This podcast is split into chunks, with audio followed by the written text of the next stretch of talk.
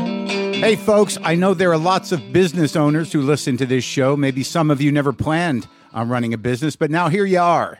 One thing you've always got to keep in mind is how much you're spending on your operating costs. That's one of the first things we had to keep in mind with WTF. And with things costing more today than they did when we started, you want to keep your expenses down. To reduce costs and headaches, be smart and use NetSuite by Oracle, bringing accounting, financial management, inventory, and HR into one platform and one source of truth. Reduce IT costs, cut the costs of maintaining multiple systems, improve efficiency by bringing all your major business processes into one platform, slashing manual tasks and errors. By popular demand, NetSuite has extended its one of a kind flexible financing program for a few more weeks. Head to netsuite.com slash WTF for more. That's netsuite, N E T S U I T E dot com slash WTF. Lock the gate!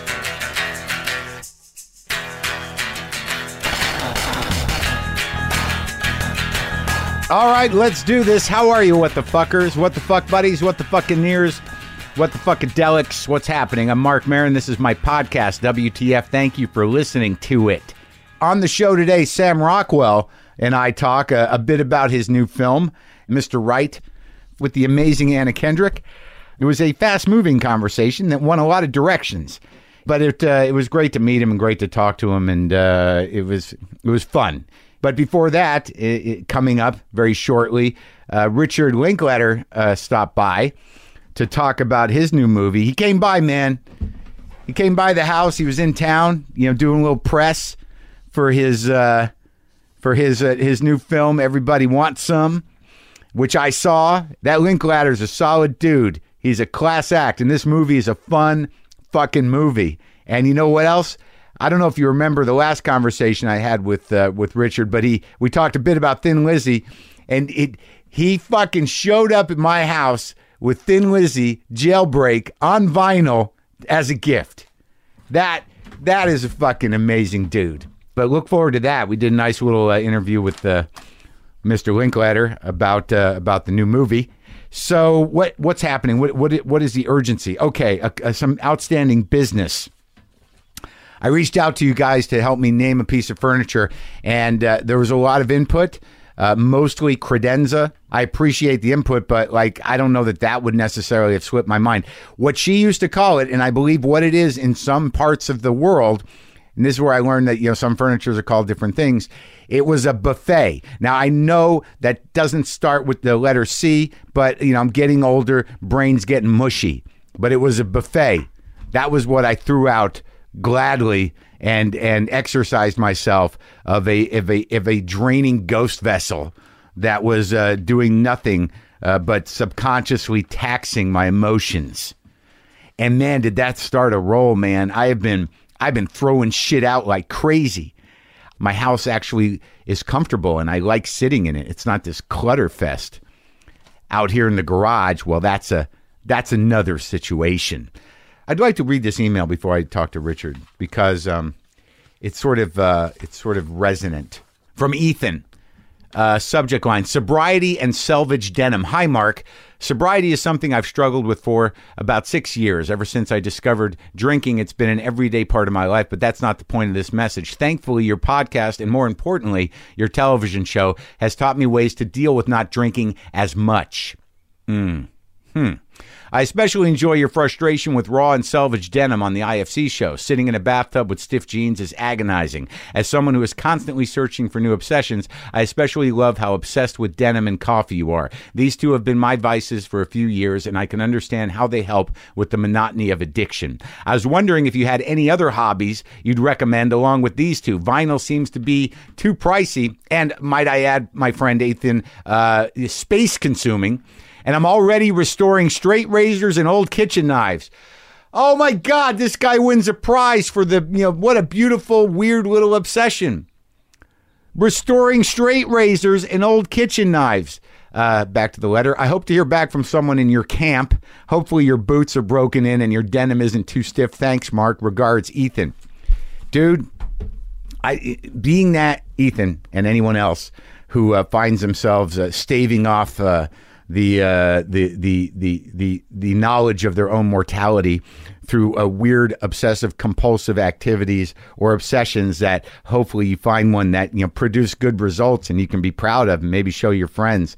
Look, look, I look at this straight razor I restored. Yeah, while I was doing this, I I didn't think that life was pointless.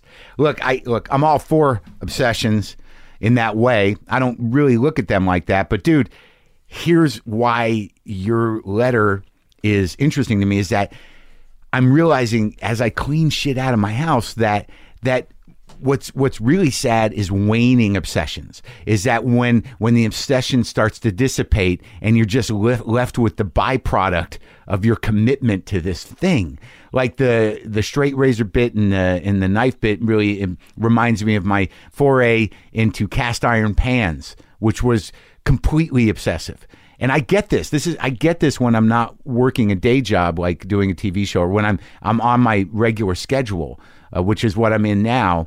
And my obsession right now is is is really about throwing shit out.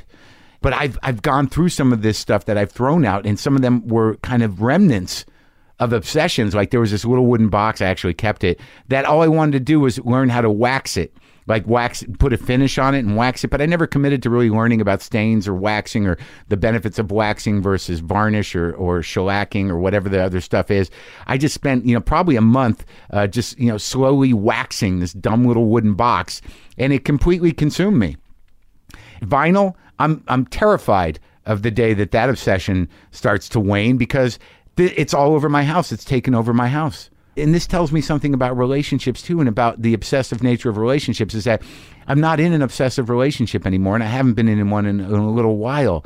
And it's like there's a heartbreak to it, dude. There's a dull heartbreak to the waning of obsessions. You know, you just feel it going away.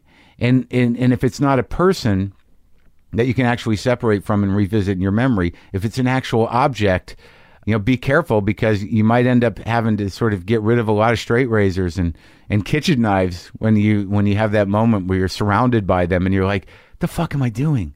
What the, you just you alone on a floor with 50 kitchen knives and and and and 50 straight razors that nobody wants. As I said before, this uh, uh, Richard Linklater film is fucking uh, a blast. And if you're my age, it was funny. I told him, and you'll hear me tell him that after I was at the the screening of Everybody Wants Some, there was about half the room applauded, and I'm like, they're over fifty. And it's not an old person movie because it's about youth, it's about identity, it's about you know, that that first wave of freedom of trying to figure out who you are and whatnot. But but the music is great, the look is great, and the dudes are. Uh, it's mostly about, about dudes in a way uh, are are all sort of uh, endearing and, and interesting. I don't know, man. I this guy makes movies with a lot of heart. So this is me uh, talking to uh, to Richard about uh, Everybody Wants Some, which is open now in theater. Sometimes I wish I paid more attention in school, or in some cases, any attention at all.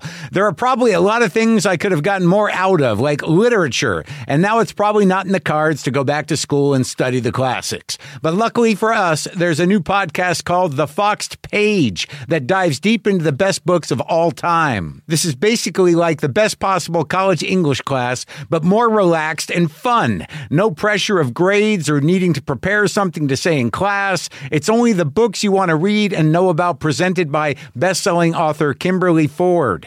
Everything from Cormac McCarthy to Madame Bovary, from classics like Frankenstein to modern hits like Lessons in Chemistry. I love Ireland, but I missed the boat on James Joyce.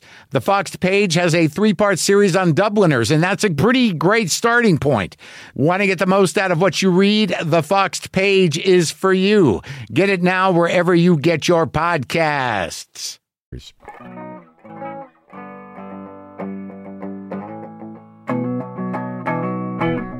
Well, that's what I noticed about uh, the movie.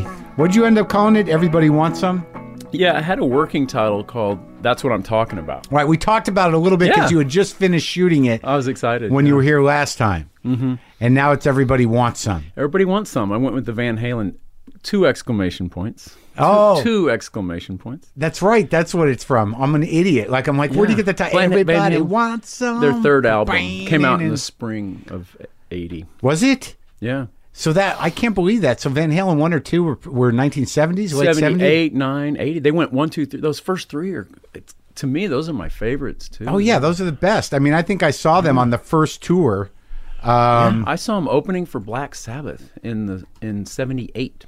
Really? Yeah, they were opening before their first album even came out. It's like, but everyone came out talking about them. I've talked to other people who were on that tour. They see that who, were saw there? that tour. Yeah, I uh, I thought the music was great because I was 1980 is when this takes place. Mm-hmm. This kid's freshman year of college. It was my s- beginning my senior year, so Oh, right. of high school. Yeah. But again, like not unlike Dazed and Confused, it's all familiar to me because we're about the same age. yeah. Mm-hmm. You're from Austin. I'm from uh, Albuquerque. It all felt familiar to me. all the cars. You got all the cars right. I was excited to see a gremlin in one of the- Yeah, in the parking lot. A little Gremlin, little Yeah. Pacer, Yeah. zipping around back Yeah. there somewhere. and uh, but uh, like it was it was interesting because I saw it with an entire room full of what I imagine are press. Mm-hmm. But uh, I felt like everybody was rooting for the movie, which is good, You get a vibe. Yeah, you sometimes do. they're with you, sometimes they're against you. right? But I have you ever felt them against you though? Really? Uh, I think early on they were trying to figure out. Yeah, a little bit. Oh, Not- really? Not much. Not much. In a long time ago. In a long time ago. But like I knew because I had talked to you that it was similar to Dazed and Confused in structure, which means that we were, it wasn't uh, a story necessarily, as it was sort of a, a kind of movement, a meditation on Yeah. being a, a high school freshman Yeah. in uh, in in Texas in 1980. But it's weird with college movies, and I don't. Maybe it was nostalgic on your part, but nothing got out of hand. It was right on the verge of it. Right. If it, you know, there's a little fight in a Right. disco and they get kicked out, but it's not like But that was punches just- don't get thrown. That's like a bar fight. was Everybody like pushes dudes. each other Yeah, around. yeah, yeah, It's yeah. like, yeah, that's like every bar fight you've ever been around usually. Um, you know, I, I thought that was the difference between college and high school. Like high school, you're it's sort of like being in prison. You know, no one really wants to be there, and you're stuck in your parents' house. You're stuck in that Yeah. world, and it's not by choice. Right. You know, you're there, so there's a lot of tension, a lot of aggravation, Yeah. all that oppression, and so people are kind of bumping up against each other and expressing that that kind of aggression or that behavior. It comes out in different ways. College, because it's just not about freedom. College Yeah. to me was a the metaphor there was oh it's freedom. Yeah. You know, like wow you can stay out all night. Yeah. Your parents aren't telling you to turn down your stereo or get up. Right. You know if you want to just drink and eat whatever you want and not go to class or you know whatever that those adult decisions suddenly the that the exhilaration of having all that freedom Right. thrust on you was Yeah. was fun Right. so and it created a more friction free environment you know because it's like well you're there by choice you don't like college you don't like being here quit go get a job Right, and there's You know? and you were real good about like all the characters sort of define themselves pretty quickly, and these are alpha dudes. Yeah. there's a baseball team. You, you know, this was sort of I. You know, I certainly didn't. I you were a ball player, yeah they're all competitive that's the tone they're just competitive With about, everything. about the dumbest shit and also they're always amped up and moving. yeah a lot of movement Yeah, they never they're- really sit down much Right, and they're just like doing shit. or if throwing they sit things- down it's for bong hits or to drink you know but Right, or like- play that knuckles game, or Yeah. just you know somehow beat the shit out of each other one way or the other. Yeah. but like those were the guys when I was younger, like who I would have thought of as the other team, like the, not the Yeah. enemy, but just the jocks. And somehow or another, because of certain pivotal personalities in the film, you were able to sort of balance them out somehow. That you found the humanity of who- who- people I would have prejudged probably. Well, yeah, and I think the film kind of begs you to do that at the very beginning. You're seeing it through Jake's eyes. He's the freshman, who's Right. the, the new guy. Yep. And so they are kind of jerks. They sort of, ch- you know, like, who are you? Oh, you Yeah. know, just they basically give him Right. give him nothing. Right. Even though they're soon, you know, they're living in the same house. But within minutes, they're inviting him. Hey, we're going drinking. There's a happy hour at this bar. Right, the You team know? element actually, and also the the seriousness of having Mm-hmm.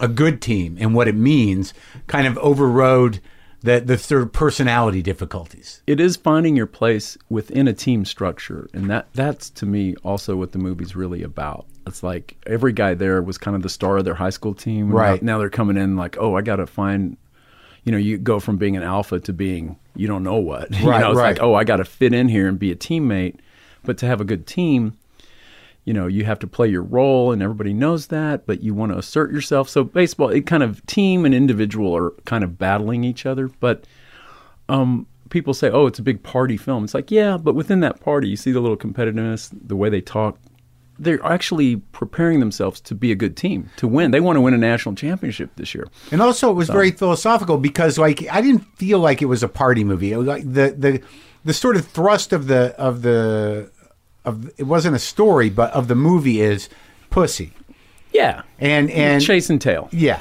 and uh, and and that that makes sense. I mean, those guys Well, are they're g- eighteen to twenty-two year old sure, males. yeah. Sure, but I was surprised also that you know once you establish the characters, you know you had the the hyper alpha who was really good at you know everything, right? There were ba- you know he could Right. split baseballs with a hatchet and whatnot, with an axe.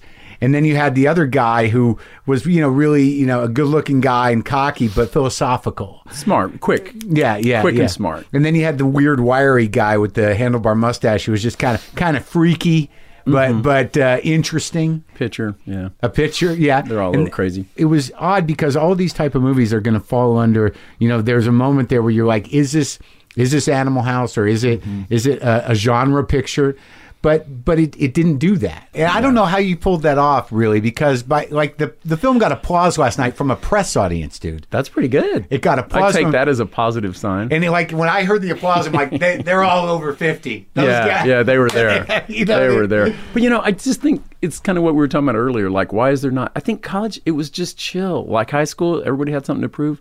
Remember college, people, it was, and especially the time. It's the end of the seventies. Right. You know, everything was chill. You were just trying to be cooler than everybody, and being cool means not losing your shit, not starting stupid fights, and not being aggressive. It's like, hey, you know, you went out with my girlfriend. Hey, it's cool. I guess you know, that's I'll go, true. There was a little bit of that in the air. It was really. I mean, guys, you know, everybody's always, we don't change that much, but it was kind of uncool to be an aggressive jerk, as I remember. well that i mean i think that's right because i didn't I even have issues like Right. the black guy at the country bar. Right. He doesn't have any problem going in there because, A, he's a known athlete on campus. No one's going to mess with him. He's Right. got his boys with him. And Right. It's just not an issue. People go, oh, there's one black guy on the team. Nothing happens. It's Like, no, we had a couple brothers on the team. It was Yeah. never, Yeah. we were teammates first. And Well, that's- just, there weren't these issues, you know. Right. Well, that's I, I didn't think about it until you mention it now that you know high school is really where the violence happens in a way. Yeah. If you you know, are if you made it to college, you you know you did have even if you were set in your ways like some of these guys were, Yeah. you knew that you you may be the on the baseball team, but there was a whole world of of people at this place that were different than you, and there was no Yeah. way to to not acknowledge that. Whereas in high school, you know, if you were the baseball team, you were the top of the pyramid. Yeah. and you could fuck with people. football or yeah, Right. you're the you're set up to be the bully or Right. the one who never gets picked on or challenged. Right. Yeah, but college just by the assortment of majors and you just know you can't think you're the whole world. Right. You know, you meet so many people who are studying other things and you real you can't help but know there's a big other world that doesn't care that I mean, sure there's this kind of psychopathic emphasis on sports you Right. know, Sure. in, in our country. But so it might be about football or basketball or a little baseball's third in that list Yeah. at best. But um, your world definitely opens up, and that's the whole point of going to college, right? You meet a lot of people and you absorbs their taste, what they're interested in, all those crazy teachers. So it was a it's a good time. and you've got that the, the singing in the car uh, uh, uh, montage. An extended Rapper's Delight yes, sequence. yes, Yeah. it was great. There was a question of how long that should be in the movie. It's Mm-hmm. early in the movie. They're going from their house to the the bar where they're Right. having a happy. So it's just A to Z, you know, point A to point B. you did almost the whole song, I think. And it, well, no, because that song's like 13 minutes. So I told the cast, you got to know the whole song because Mm-hmm. we're going to do this. Because that really happened to me. I remember I was in a car and a guy I played ball with named Julio was in Yeah. the front seat and he goes, I am Julio. You'd put in your own name, that notion of passing the mic. Sure. The other, if you knew the song. Sure. And it was like you'd insert your own name or your own kind of. And that was you know. new stuff to people too, like rap Absolutely. music. Yeah, The movie's trying to take you back to a time and say, well, this was what it felt like. You know, you can Right. say whatever you will about that song or how it's aged, and people kind of make fun of it. Or Right. It's been parodied a little bit. That and, say, My Sharon and stuff. But Yeah. It's like, no, no, this is original intent, original use, like Right. what it felt like to be in that car before it was even called hip hop. It's like, oh, that's rap music. It's something kind of from New York City. You know, Yeah. you know, from the Bronx or Brooklyn or wherever it's coming from.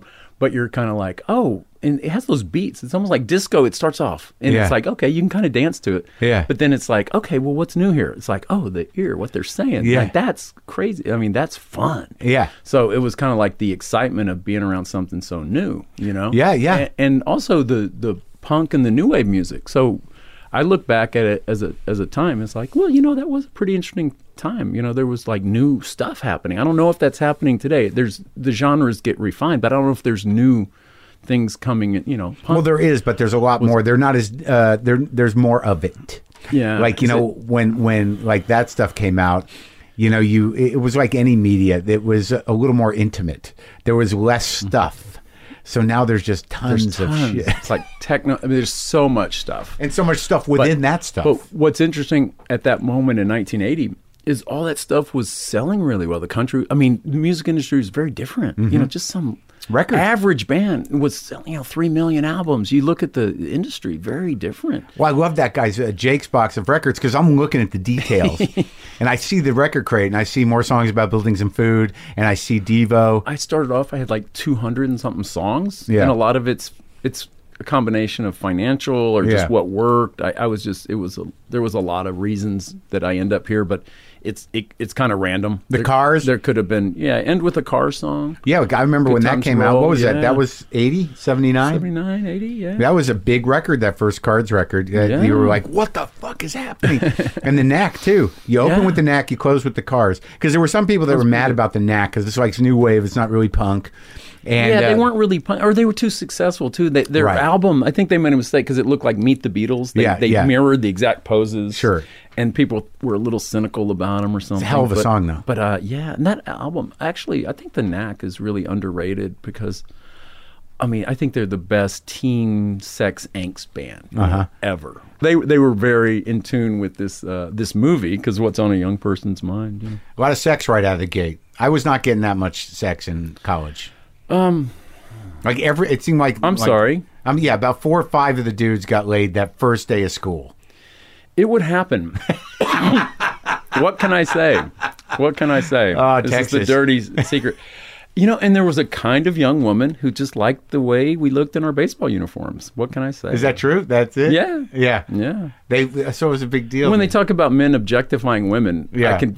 Any athlete can kind of flip that, Yeah. and go, "You weren't even looking at my face. You're looking at my, body, you know, whatever that athletic." So I was like, "Ah, you just kind of go with it." and the one dude in the mirror with his butt that was funny. Yeah, a lot of primping because Yeah. that was the first. That was the early like metrosexual. I think it's something like Yeah, women's dudes- lib and you know the the the hairdryer entered the men's locker room at some Perms. point in the seventies. Perms. Perms, and Platform Yeah, shoes. it was okay to kind of primp. You know, guys. Oh, were- dude, it was They crazy. started caring about what they looked like. Oh, dude, uh, my buddy Dave Bishop, he had a perm. He had straight blonde hair, and he'd get a perm. And, and one day he'd show up with his perm, and he didn't really say nothing about it. Familary shoes, like these three-inch platform Yeah, shoes. you're like, dude, what? the hell? But it was okay to put an effort out for the first time. It was real Britannia jeans and all that Yeah, shit. tight. Yeah. My cast was going like, "Well, you guys really wore these, I'm Right. Like, yeah, it's just that's all there was. It You was some really tight did. stuff. I didn't. I don't know if I if I ever felt comfortable in the tight pants, but it was the way it was. It was just the way. I didn't mind tight stuff on on all the ladies. no, of course not. No, I didn't. that but I didn't like uh, bother the me. movement towards this art party, which becomes this sort of like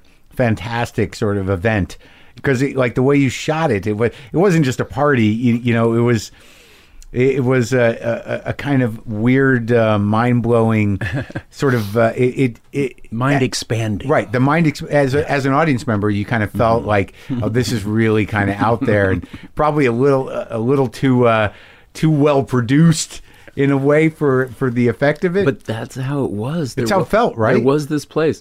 It was all performing arts majors, mostly Yeah. actors, dancers. You know, the the really super cool kids. And I had, I'd met this actress, and we were going out, and uh, it was like a whole new world opened up. Our idea of decorating the house was Sure. like thumbtacking up a Susan Anton poster, Right. But you go to, out to there and their parties, and they had like l- special lighting and a guy controlling it from the attic, Yeah. and special. You know, it was just really well production design And it was a really costume party. Cool. Yeah, their costumes. All these people who were kind of expressing themselves um, through their costumes and their art and everything. And that, that's new. When you're an athlete, you don't have to do any of that. Right. You don't have to peacock or do anything because you're just that's your expression. You're, Yeah. It's a performing art, but the sport is the thing.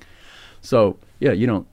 You, you get around people like oh they're they're kind of artists of living everything they do is art like the way they decorate and the way they dress, and then then then they're they're performing theater dance. You know, And I and I love the was way like, you, wow, cool, Yeah. cool people. These are my new friends. You Right. know, I, I found them. I found that crowd. Well, Jake was the conduit to that Mm-hmm. because there's that moment where you know the other guys are clear that he doesn't want them to come, and then eventually they do this thing. and felt he- a little awkward. Right, and His then they- world's collashing. Right, You know? and he didn't know what he was getting into either. But No. but all the guys come, and then you subvert the expectations again because like I, I you know I left going like not one of those guys started shit. You know, not one of those guys bullied one of those Yeah. uh, those art dudes, and they didn't. And and not only did they not, they were sort of, you know, m- you know, humbled by it. Yeah, they're just smart enough. I think you know all the bullying stuff. I think that's. I think that falls on football a little bit. I'm, I'm just starting to realize that Guys as I talk see to football. you. Yeah. know, baseball guys, little different. Little different. You Yeah. know, you just don't hear a- about the bad entitled sports stuff so much from baseball. Right. A lot of those guys are actually really, you know, 4-0 students and Yeah. you know, I, I it's a huge generalization, I guess. There's a but zen I- to I- baseball, yeah, it's it's more of a thinking person's. Not that you know any sport can be, but it, it lends itself. The pace of it, the way guys. It's an ongoing conversation. Sure. Even in the game, you can be Right. in the middle of a baseball game and talking to a guy sitting next to you. About, you can't do that in football and basketball. You can talk to people on the It's field. too intense. Like yeah, if through an inning. yeah. You, you get on first base, you might talk to the guy on the other team. Yeah, sure. There's a lot of time, and it relaxes you. It, it actually makes you better.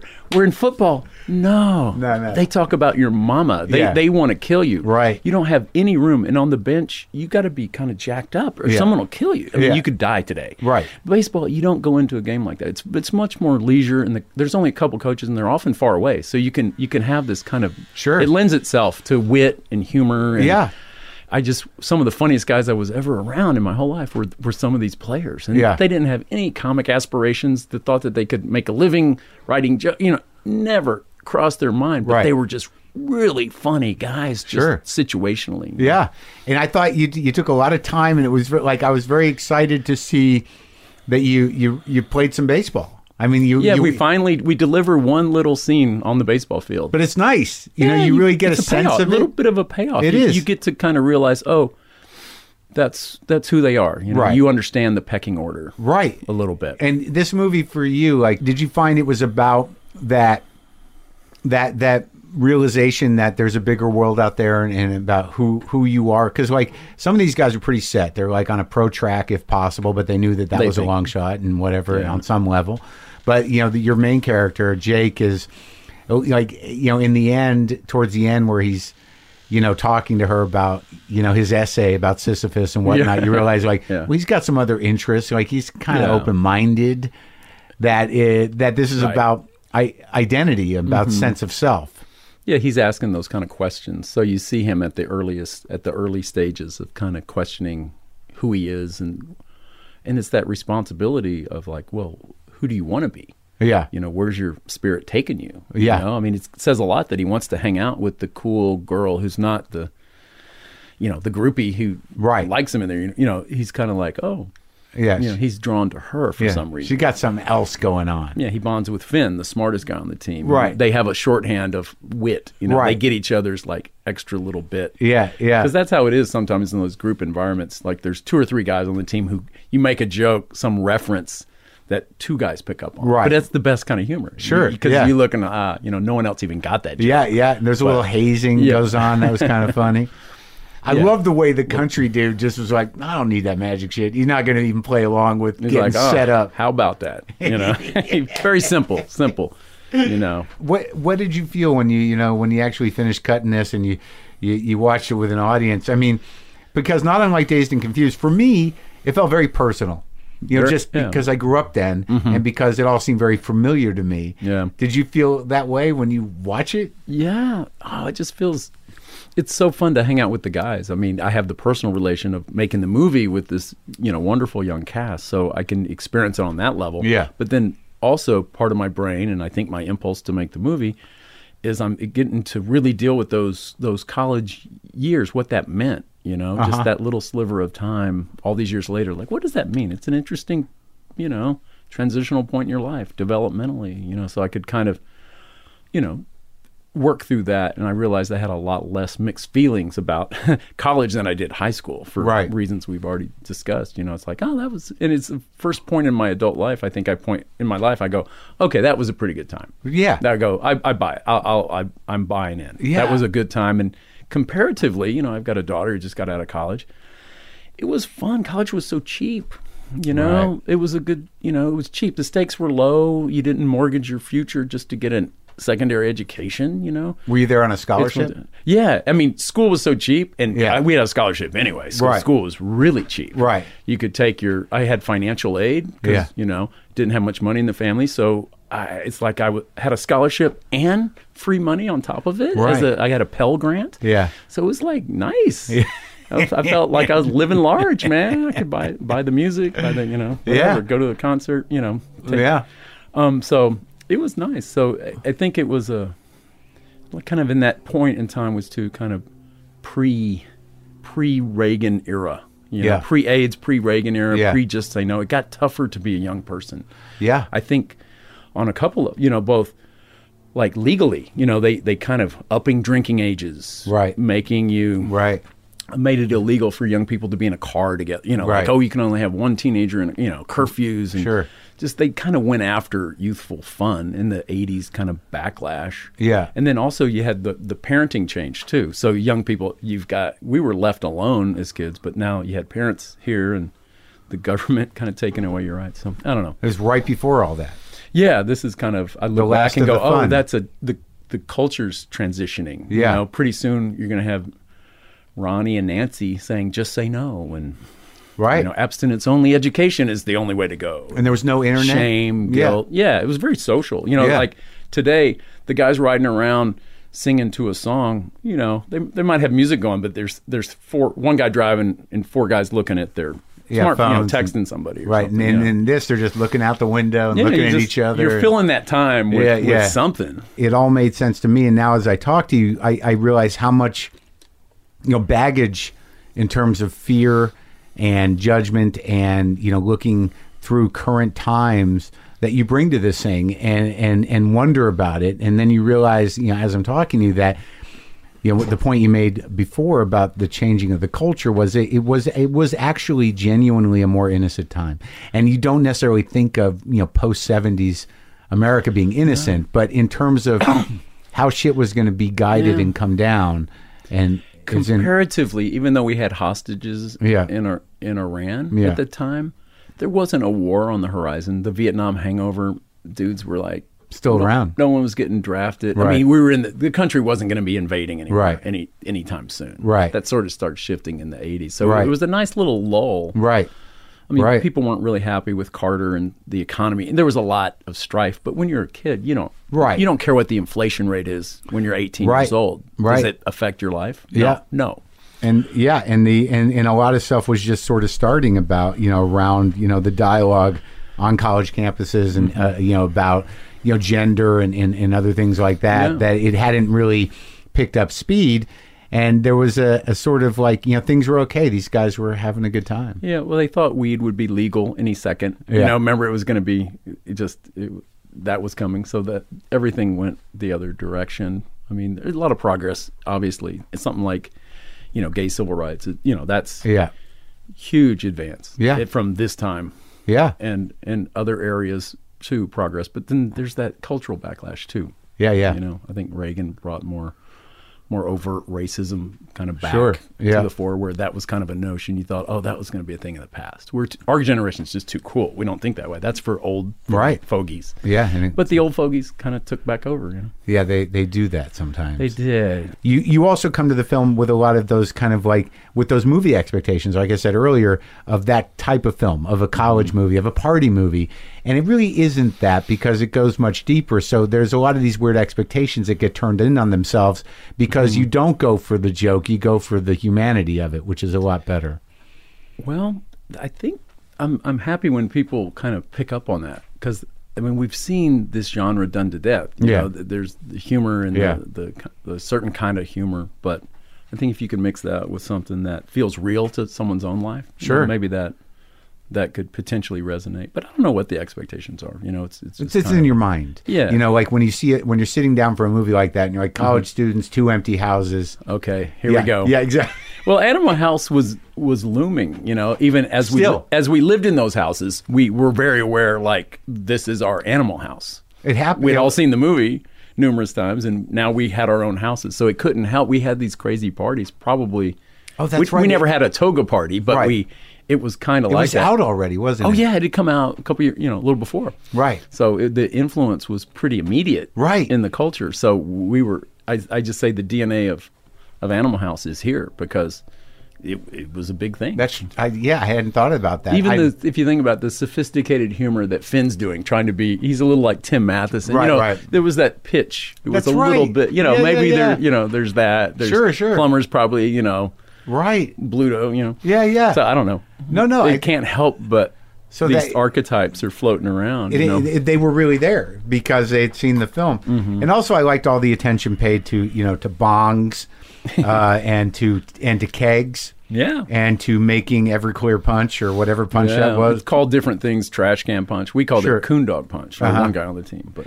But uh, but like you know that was definitely a part of like you know how you know how are you going to drink beer faster, you know like uh, all that stuff yeah, was uh, these that are, was real These stuff. are important things. at, at that, All right, yeah, I guess you got to uh, you got to run, but it's always great talking to you. And I Uh, yeah, I thanks. Oh. really enjoyed the movie. It was it was heartwarming. It was fun, and uh, it was nostalgic for me, but also uh, you know kind of revelatory. And you did a great Oh. uh, great job. wonderful. Well, it's great talking to you always. Thanks for thanks for having me back. So that was fun. That was a good conversation. I like talking to those guy, that guy. You know, you pick up speed, and he's very thoughtful, and he's nice, and you know, he makes you know he's he's like a, a fucking auteur. He's the real deal, and he brought me a Thin Lizzy record. Okay, Sam Rockwell has had an amazing career. He's been in a lot of things, uh, some great things. He's one of those guys you see and you just love seeing him. That's really the truth of the matter. Like Matchstick Men was great. Uh, the Hitchhiker's Guide to the Galaxy was great. Uh, the Assassination of Jesse James by the coward Robert Ford. He was great in that. Choke. He was fun in Choke. Moon. That that movie by, that David Bowie's son did is an astoundingly great movie. He's just one of those guys. He was in Laggies with uh, who uh, Lynn Shelton, my friend, directed that. Anyway, Sam Rockwell, he's uh, one of the most recognizable and interesting character actors working today, and, and I was happy that he came over. And this is me talking to him.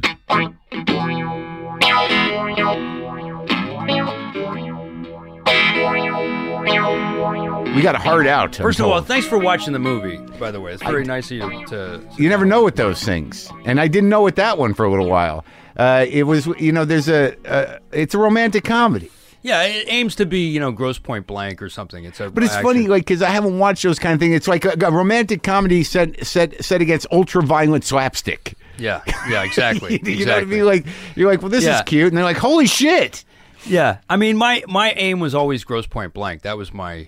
right That was this my sort goal, of dark satirical funny you know well i think But it's that's a very special. That's a very special movie. right with Yeah. kuzak right Yeah, yeah Mini yeah Driver. You know, that's a great movie. you know your dynamic with Anna Kendrick was great, you know, and that's really what drives those kind of movies. yeah. Where you know it's, it's cute, it's funny, you know, uh, Yeah. you, you both seem to have some genuine moments amidst all the uh, the chaos and the the crazy plot. Yeah. and it was nice to see uh, uh, Tim Roth being weird. Yeah, yeah.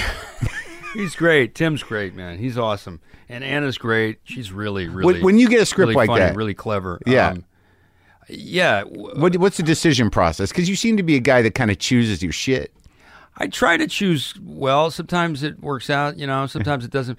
You know, it was a chance to be like an action dude, you Yeah. know, which I don't get to do, you know. And I'd done some fight scenes in films, but Right. this was a chance to do that stuff. For and, real, and yeah, it was fun for me, you know. Yeah. Uh, we didn't have the budget. We had to choreograph a lot of these fights yeah. uh, in a very short amount of time, you know. Oh, really? Like the kind we, you normally have months for this kind of thing if you were doing a Mission Impossible. But you know those fights are really fun if you're like I- I'm sort of a wannabe dancer, and so that's kind of what what those fights are like. And You it do was like fun. to dance, huh? yeah, you know. So I I think that's what it's like to do those kind of fight scenes. It's like dance choreography. Didn't you do a musical? You've done a musical. I've never done a musical. Oh, I'm you not- didn't? I mean, I'm not a, like a singer like Anna is. But You like I, sing? thought- I, I, I sing, but privately. You know, I'm Yeah. not gonna. Yeah, me too. I do Me a lot too. of private singing. Good stuff too. Yeah. I get powerful In the shower, in the bathtub. Yeah, in my living room, occasionally in the car. I can really nail it Yeah, sometimes. sure. Are you afraid to sing in public? No, I'd sing in public. I can croon. Yeah. Oh, really? Yeah. You know, I yeah. wouldn't be like I wouldn't say I'm like Les Miserables type type But yeah, singer. but that's what's great about musicals. You do a gig, man, get a musical, and you know, it's the vulnerability of it. It's Yeah. It's like you don't have to be a good singer. You, you have to be like, oh, Sam Rockwell singing. It's nice. I would do that. I would do Guys and Dolls or something like that. you should That'd be come fun. on. Yeah. Where were you? Where'd you come from? I came from San Francisco. I like this area, by the way. I was at that Cafe Della. Oh yeah, Dele, Deleche, Yeah, I like- Cafe reminds me Deleche. of Austin or something. A little bit. It's starting to turn that way. I've watched it happen. You Yeah, know, it's when cool. I moved here, it wasn't it wasn't there on any of it. I And- like that shit. I do, I too. like hipster shit. I like do. Williamsburg. You know, like Yeah. people make fun of beards and Yeah. Mm. I like that stuff because I, I don't know, they have good coffee and good food. Yeah, good coffee, good, Good beer. food, and there's a creativity, creative spirit in the air with the, how people organize their shops. You're not sure what the point of them is, but you know you, you- you're happy for the effort. Yeah. When you walk in, you're like, all right, you got a got a, a few records and a hat. Yeah, it's like nice bohemia. Yeah, yeah. You know what I mean? San Francisco though has a, a whole different like that place. I lived there for a couple years, and I never knew what the fuck was going on there ever. Yeah, it's it's a lot. It's a lot. It's not all you know, rice roni and, and cable cars. I mean, Hell it's a no. lot going on there. Yeah, There's- right. There's, there's ghettos and there's nice neighbors, there's rich people, poor people. there's a creative chaos and a sort of identity chaos that goes on there. Like I never knew who was in charge or what was happening or Yeah. why that guy is like that. You know, a lot of questions. Yeah. So you're born in San Francisco? I was born there, and then I went to New York. My parents separated when I was five. We lived in the Bronx. But let's talk about San Francisco. Yeah, How well, long we- were you there? I kind of went back and forth, but I San Francisco. what part of town? everywhere, man. In Uh, San Francisco? Yeah, in the pro- yeah, improper. You Mm-hmm. know, like I went to uh, school AP Giannini and uh, McAteer and Aisha Tyler and Margaret Cho went to McAteer, and we were in sort of a school Really? You're all together? Yeah, when we you're were in like the School of the 15? Arts. Really? but it was like a f- you know like can you uh, I was about to say fuck? Can you say fuck? on Yeah. it? yeah. It's like a fuck. It was like a watered down. It was like a low budget fame. Right. But you We knew were- you wanted to do that. Yeah, I mean, I, my parents were actors, so I got into it early, and I kind of took it for granted. And then we They were actors, like working actors? Yeah, yeah. And then my dad dropped out of that, and he became a union organizer, and uh, he was in the printing union. He was a cab driver. He Really? was- he did a bunch of jobs. Yeah, but he became a big union guy. A- After acting. So, like, what kind Yeah, of. like uh, did- a union rep for the supermarket clerks, and Yeah. uh, you know, I couldn't cross picket lines. We met Harvey Milk when I was like eight. We lived in the Castro. We lived in the Haight Ashbury. We lived in Park Merced. do you remember meeting Harvey Milk? we lived in the Tenderloin, which is you know, Yeah, that's a rough few blocks. that was before my dad got a good job, and you know. Oh, really? that was a tough. Yeah, we moved around a lot. You It's- know, San it's- Diego and But San Francisco's got a heavy vibe to it. Like the weather never changes a lot, and it's always sort of cloudy sometimes with that moving fog. I always Well, felt yeah. that there was a mystical element that was a little bigger Yeah. than me and kind of dark. kind of Jack London Yeah, darkness. Yeah, did you yeah. feel that? Well, yeah. I mean, I loved it. I know what you're saying. A- And when we were in high school, we'd always pray for sun. But like I- now, when I go back, I'm like, man, I wish it was always like this everywhere. you Yeah, know, 'cause nice it's- and cool. it's clean Temperature's air. perfect. Yeah, You know, it's Go up great. to Point Reyes and just sit there. You ever just go up Yeah. north a little bit to Bolinas and shit and walk around? No, I never been up there. I've been. I feel like I've been up north, but Well, you know, like past Modesto. Marin and like it's just so, Marin those little- County. yeah, those little beach areas. I used to go hiking up in Yeah. Point Reyes and you know yeah, wander what's, around. What's the other Stenson? yeah, Stinson Beach. Yeah, I was and there. Half Moon Bay. Half Moon Bay. Yeah, That sure. kinda- used to drive down there. We used to live right by Ocean Beach. Actually, we used to live right by the beach. So when you were a kid, though, did you see your dad act? Remember- In fact, I remember going to Ocean Beach when Yeah. John Lennon died. Really? And kind of having a That moment? of, uh, of like silence or something. How old were you? Like twelve?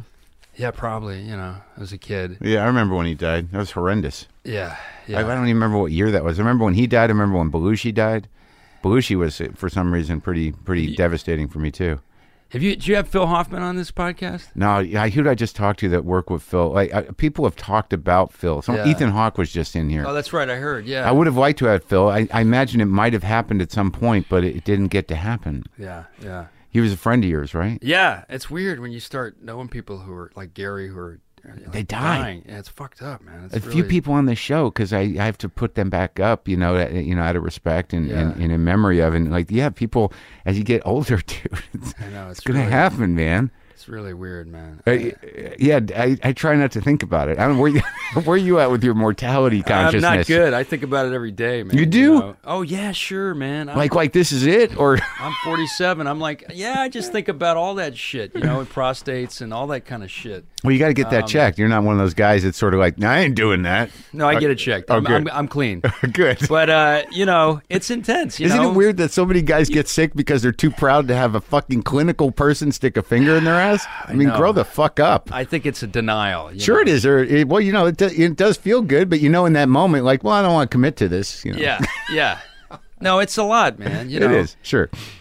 But uh, let's go back to. Uh, did you ever see your dad work as an actor I didn't. I saw my mom work. I actually worked with my mom on stage when I was a kid, when I was ten. in New York? But my dad quit before I ever saw him act. So, but that didn't uh, that didn't temper your your desire to do it, like because he probably was like, "Fuck this." Was it that kind of quitting? He had to raise me. I mean, he could. He, I was, you know, he was a single parent. Are you an only child? I'm an only child, and then he got remarried when I was like eight, Yeah, and uh, and then and then that we had kind of more of a middle class, yeah. and I was sort of a latchkey kid, you know. Back and forth, But yeah, but that was more kind of New York and L.A. yeah. I'd go in the summer to visit my mom, and I would hang out with her. Yeah. and her crazy bohemian friends. She was singing telegrams. Oh, really? And then I went to this high school, but it was like 500 School of the Arts people within a 2,000 city kids. In San Francisco. So it was like, yeah, so we had rich kids coming to do the School of the Arts, and then we also had kids from Hunters Point and kids from the Mission.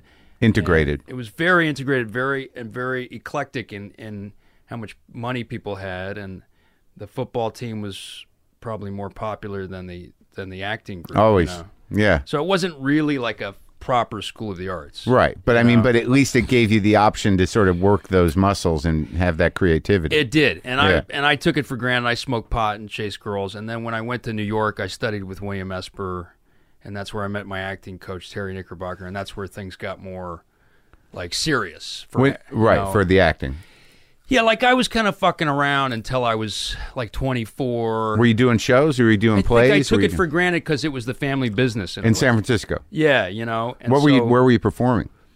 Uh, as far as uh, you Were when- you when doing I- shows? Like when I you was were in high school, you mean? in- yeah, or in your early twenties before you I went was to New just York. doing restaurant jobs, busting tables, and doing. And once in a while, I'd like book a commercial. I got an agent. I'd get these like Local commercials? like national commercials. Oh, yeah? I'd be, it would be like you know, winning the lottery. Sure. You What, know, which you'd be- ones did you do?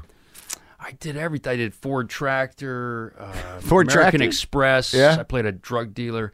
I did. Um, I did every Burger King. Yeah. I mean, I did. I did like tons of commercials. So you had residual checks coming in, so you're making money. Yeah, so I'd be like a bar back, and then all of a sudden this check would come in, Yeah. and I could pay the rent for three months. You know, beautiful. It was great. It was Yeah. great. It was the best.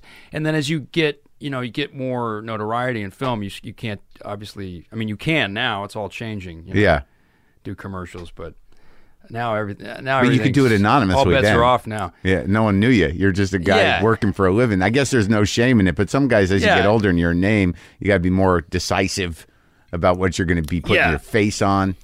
Yeah. So, so back then, your training was really just what you did in high school and, and performing. So it was sort yeah. of like and my chaotic. mother, my mother teaching me about sort of the rules of, we- of improvisation, and she, She, was in an a- improviser She was. She was in a troupe, and that was the play we did. It was sort of based on these sketches in New York. Uh-huh. in New York. It was called Joan Crawford's Children. Uh huh. And it was kind of like Mommy Dearest. Yeah. There was a guy playing Joan Crawford, and my mother was like a sort of a female Doctor Strangelove character. She was the nurse to the kids. It was very strange. But it was Mm-hmm. Yeah, Very strange. But, it was- and- but I learned about improv a little bit, and then I studied Meisner as an adult. Meisner, is that where you look at each other and repeat things? Yeah, which is also improv based. you know. It's very- because I've done it. You just go like you know, like sad.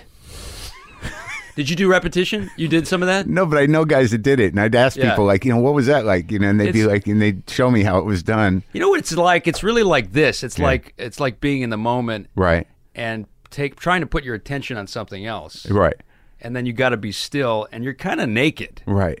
like, like, how do you mean? Like, if if it, if it's me and you right now, like, they, like, Well, I say I'd start off with something superficial like that's a green shirt and you go, "Yeah, I- that's a green, Green shirt. shirt." And I go, "That's a green shirt." And and then eventually it might change. You'd be like, you seem kind of perturbed about my green shirt or something. Oh, and then so you- you- start to read behavior. So you, fe- you feel the shift. Someone decides that there's a shift. You- Is there a rule to it? Yeah. Like you have to stay on the object for like a The sh- minute or Mm-hmm. the shift was always a strange thing. Like we never knew when to make the shift, and sometimes the teacher would be like, "No, don't stay with it. Stay with this. he's about to cry. Stay Yeah, with the stay shirt. With, stay with the shirt." But then you'd have to change it. It, has, it has to be where you have to you have to address what's going on. and what'd you learn from that? Well, I learned because first there's like these nervous giggles, Yeah. and then you start maybe somebody gets angry or somebody starts crying, and Right. So all this is sort of to strip you down, so that you just be Right. you know, and Yeah. that's what we need in acting is just to kind of fucking be Right. and stop acting, Right. You know, Yeah. and you know that's the thing I, I hate when people say actors are good liars. I I, I think actually no, they're they're if they're trained well, they're they're supposed to be. That's the best. That's the time when they really tell the truth. Right. Well, see, I think a lot of people and some actors do this too. I- you know, if if they don't say that they're good liars, they say we're good at pretending, which is a little different, but still that's demeaning to the craft of acting. But I think a lot of Yeah. people don't necessarily have a craft in place, and they're just getting away with it because of natural gifts. Yeah. You, you know what I mean? Yeah. I mean, it's a, it. Yeah. It's it's something to be taken seriously if you wanna if you wanna. But it's also master it like a Robert Duvall or Exactly. a Meryl Streep or Right. whoever, you know. Right, Yeah. but there, there are people that are just sort of like, nah, I can do it, and they just show up and they do it, and you know, you're like, oh, fuck that guy, and it, but and no one knows for the the wiser. But then when you see somebody like yourself or Duvall or Yeah. or young actors who take it seriously and they really fucking lock in, you're like, no, there's something different there. Yeah, That's I what mean, you hope. Yeah, when you see a really great, you know, when you see Benicio or somebody Oh, like that. Man, did you watch Sicario? Oh, fucking, he was incredible. what the hell is that? What I mean, was you know, that? that's Yeah. great, man. It's Do you, just- are you guys buddies? I know him a little bit. He's Yeah. a nice guy. He's a really, he's actually a very sweet guy, very funny. Uh, but yeah, I mean, that's like what he does. That's his, that's his zone, you know. But yeah, but, but what you're talking about, you know, you know I, I see what you do too in, in a lot of the movies I've seen you, in. I haven't seen all of them because you're one of those guys where you know I look at the the, the goddamn resume and I'm like, holy fuck, am I going to be up all night doing watching? yeah, yeah. You But- don't want to. But there's a presence, is what you're talking about. It is an ability to be Yeah. present and emotional and open. Like someone once told me that uh, they were talking to Gene Hackman, I think, ab- and and how Yeah. he prepared, and he just basically said he. s- I think he said something like, "I know how to fill up." Like you know, like like before he went on, he could just you know pull himself I know how to fill up. something like Yeah, that. Does that's that make great. sense? Yeah, that's great, man.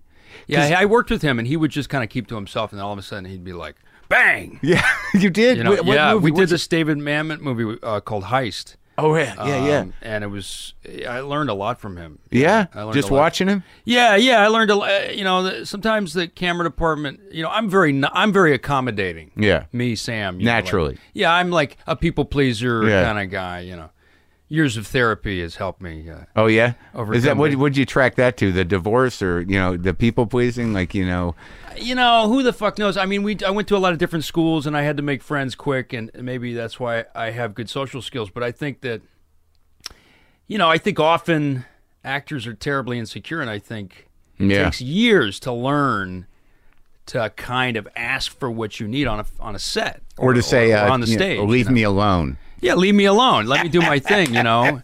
And uh, I was in a scene with him in the car, and, Yeah. and he's got to get angry at my character, Right. And they keep the camera, keep camera department is trying to do the shot, and they keep sort of telling Gene Hackman to kind of go like, you know, hey Gene, can you can you move a little bit to the to, on the dashboard? You know, and he's like, yeah, yeah, okay, and he's like. You know, we just want you. You think you could just come? He's like, guys, guys, j- don't hem me in. Don't hem me in okay? Because you know he's got to get emotional right there. He's got to yell at my character, Right. and he's got to come from a real. And so I don't. I think he was protecting himself, and Right. he was. saying I don't think he was being an asshole, Right. No, of I course think He not. was just protecting. Say, hey guys, I need to. I need to move around here. Yeah. This is not a technical scene, you know. Right, And right. Sometimes it's camera day, and sometimes it's actor day, and Right. sometimes it's both. Right. You know, and you sure. gotta. So it's like pull back, get your master, and Yeah. then like yeah, you know what I mean. Yeah, I saw Jeffrey Wright do that too, and it was beautiful. He and and you know, it's like What'd you do with him? I did this movie single shot, and you know you're you're doing scenes where you're you're like driving, and the, and the camera department's like, "Can you just go down a little more?" And you're like, like this. uh, yeah, just go down a little more. And you're like, hey, man, I can't drive the car like this, man. You know, like enough already. You know. So you do the best you can, and you know that they and, and uh, you know DPS are amazing. Yeah, They're- yeah. I, I have complete respect for right. them, but you know, but it, there is a moment where like they they you're like, come on, guys, you know. right where they they're not really thinking in terms of the practicality of what you have to achieve. They just want to cheat the shot. It's because Yeah. like it's like Yeah, yeah, yeah, all right, that's your right. eye line's over here. It's Like that doesn't make sense. And, you know, and then you're looking over there and you're having a conversation that doesn't even Yeah. exist in real life. But that's the magic of movie making. Yeah, and you know this. You're doing the show. Yeah, You- yeah, you know right. it. And one of my pet peeves is like nobody cares about the actor off camera. Right. yeah. nobody gives a fuck about the. act- And I'm like, that's just as important to me. Yeah, yeah. Is the actor off camera? Sure, you know? absolutely. Like there's something going on here. In order to get something out of you. Yeah, he's got to show we're- up for me. Or Yeah, we're she's got- doing something here. Yeah. I'm here for you know Maya Rudolph or whoever. Right. You know. Yeah. Yeah. And, and you know you're there for somebody. Right. And you're like, I'm not just trying to get right next to the Yeah, fucking lens. And I, I'm doing something here. I'm working too, you know. yeah. Anyway, I sound like I'm bitching or something. No, you're not bitching. It's just like I. It's like it's not all the time that that I can talk to actors about about acting because a lot of times uh, y- you know anyone's craft around it or how they got to where they are is not that defined. You know, they learn some things when they're younger and then they integrate some things, but they can't sit there and tell you what it is. You know, they're fr- Yeah. like I just had Ethan Yeah. Hawke in here, and, and one of the most Yeah. as- astounding things that he said was that in order to do training day, he basically watched Denzel movies because he, he it was like he was watching game footage.